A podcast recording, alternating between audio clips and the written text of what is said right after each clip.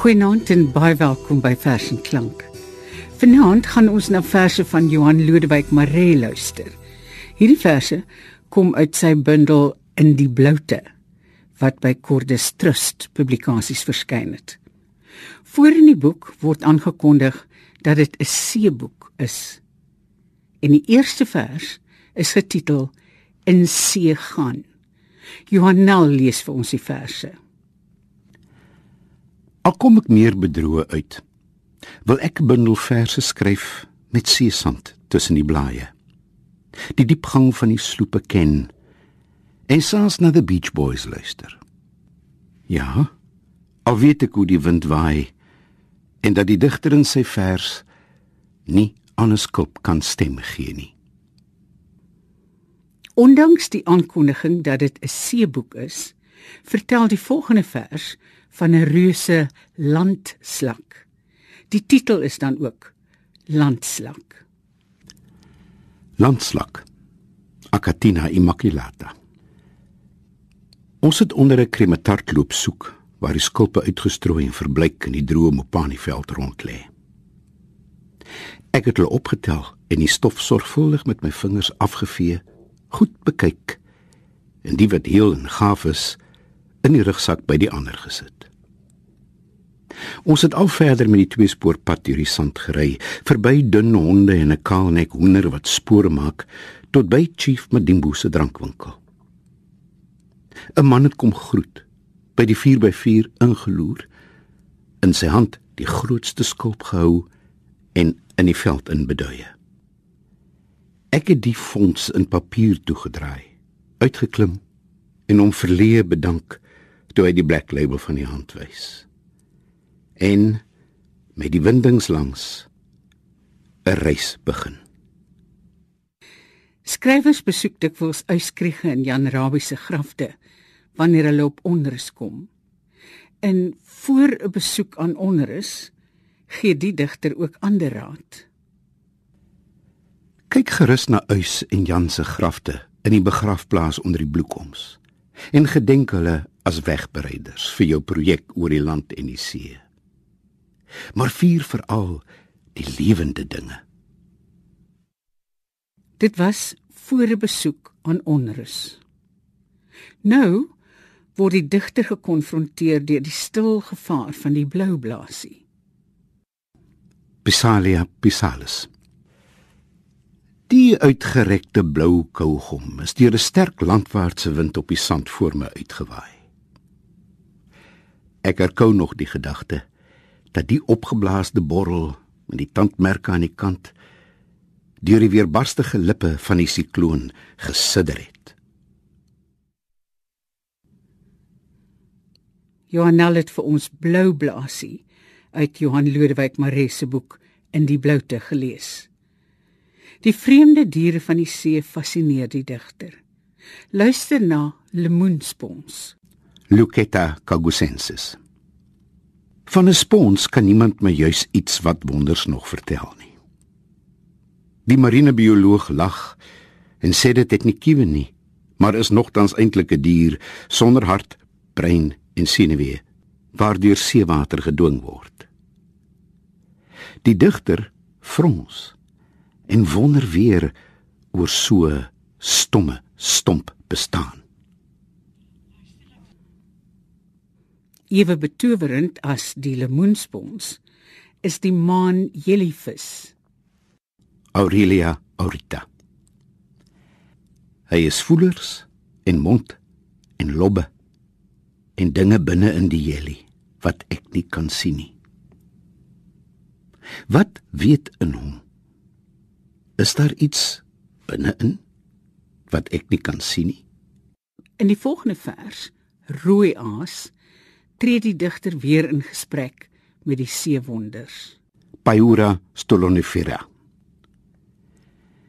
Jy het na die rots afgesak waarin jy jou oorgegee het en nou in die koue branding liggaam en gees aan mekaar hou. Wat is jy? Dit weet ons nog nie. Maar dat jy 'n hart van klip het, na die gekrenkte in een krimp as ek aan jou raak, glo ek nie. Die vers Tiercody van Johan Lodewyk Maree se slotreël het my laat dink aan die motto van die organisasie vir blindes. Niks oor ons sonder ons nie. Miskien moet die digter tog probeer om vir die skulp te vra. Que praia tigres. Vertetie klute. 'n Digter het eens oor 'n skulp geskryf. Selfs die binnekant in detail verbeeld en voor die leser se oë laat leef. Ek het met verwondering geluister. Duis het ek die skulp in my hand geneem, hom om en om gedraai en goed bekyk. Hoe moet ek dan te werk gaan as ook ek die sieraad uit die see nou wil vereer? Moet ek eers weer op my boekrak gaan soek om meer oor die oseane, vorm en gedrag van die boerling van Pemba te lees voor ek 'n woord op papier sit? moet ek hom desnoods alkant bestudeer in sy binneste inkyk notas maak en sy samestelling deeglik vasstel moet ek die man in Maputo loop pols beweeg om vir 'n handvol munte van die hoop voor sy voete gekoop het of moet ek hom liewer teen my oor druk en luister of hy self iets te sê het miskien sal ek maar 'n digter moet vra is daar enige dier wat meer bekoorlik is as die seepertjie? Hippocampus, hippocampus. Met dun getuite snoet soek hy in skeure en gate en rank teen 'n sargasmtakkie op. Sy punthoetjie is koninklik. Sy twee fonkelende oogies kyk vorentoe en agtertoe en in die skommelende stroom is hy vermom. Nog vis, nog vlees. Die pragtige seepertjie. Die boesoog blaas op hy is 'n vinnige en 'n verneinige kaland. Amblirincotes onkengi. Hy grawe hom onder die sand in die vlakke riviermond in totdat net die oë uitsteek skiet dan uit daardie lêplek uit om die sloombodembewoners met sy snavelbek op te raap. Ook ek word met 'n bose oog en 'n opgeblaasenheid begroet.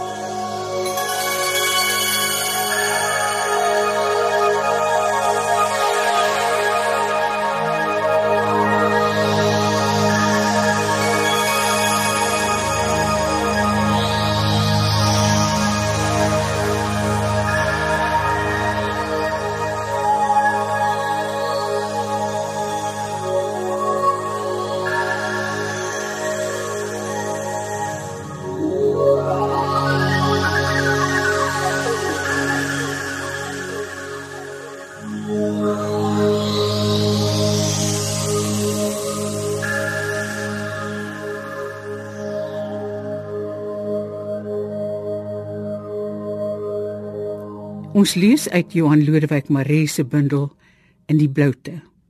In die volgende gedig lei die digter ons af in die vreemde wêreld van die patagoniese tandvis. Die Sostekis eleginoides. Die oënskynlik nuttelose swem in die stil koue pikdonker water van die groot suidelike oseaan in verre dieptes met vriesweermiddel in die dik vloeistowwe van sy liggaam.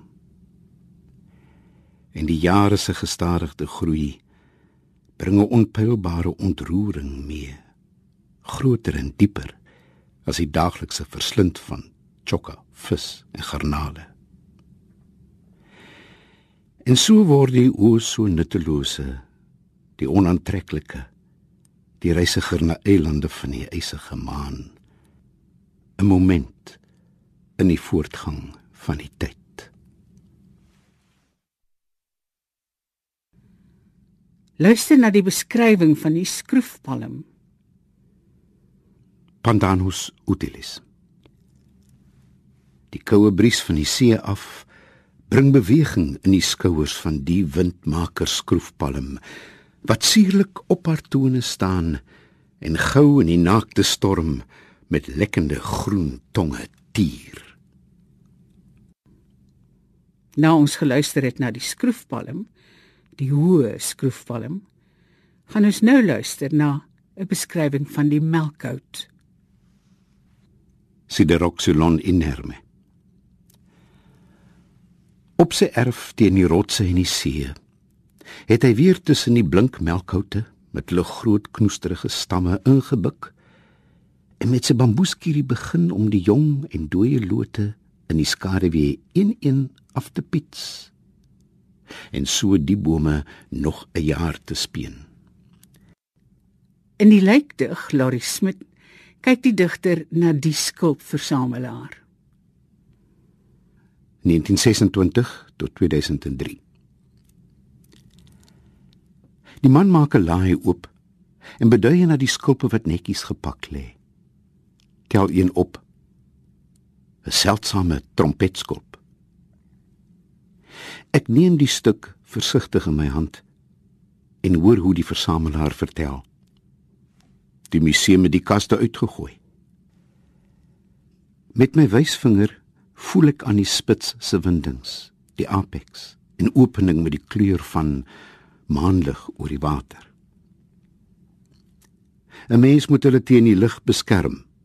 Anders word hulle gou dof en kleurloos en wil geniemand hulle meer hê nie. En een lyn na die ander rus hulle. Muntskoppe, perpoetjies, perlemoen, hartmossels, Chinese hoetjies knopies. Alles word skielik vreemd aan Lenaius wanneer ek die woorde nuuskierig lees. Die name klink nuut soos in die begin. Die Australiese televisiepersoonlikheid en krokodilljagter Steve Irwin se laaste duikslag is die tema van die vers Steve Irwin duikbril op, mis op, polsveters vas. Suurstof begin pomp. Is daar nog iets? Die kamera verhef jou. Jy beheer alles. Die kamera gee jou afstand. Jy is nou daar. Crikey. Moenie bang wees nie. Die bulrog is by jou. Johan Lodewyk Maree sluit sy seeboek af met los Please let me wonder. Sy dadelbruin en mooi teruggekom van die strand af. En in 'n fles water seeslakke en klipvisies geskommel.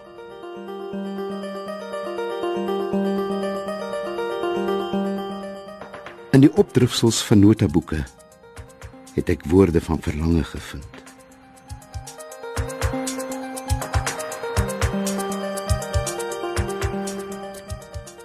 Die see skuur skouer met die strand en lê sy diepste geheime reg voor my voete openbloot.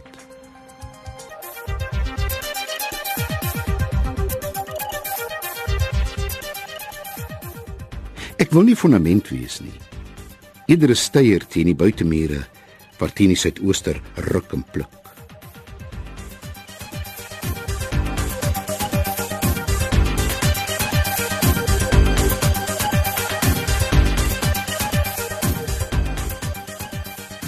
Een brander is net 'n brander as hy breek.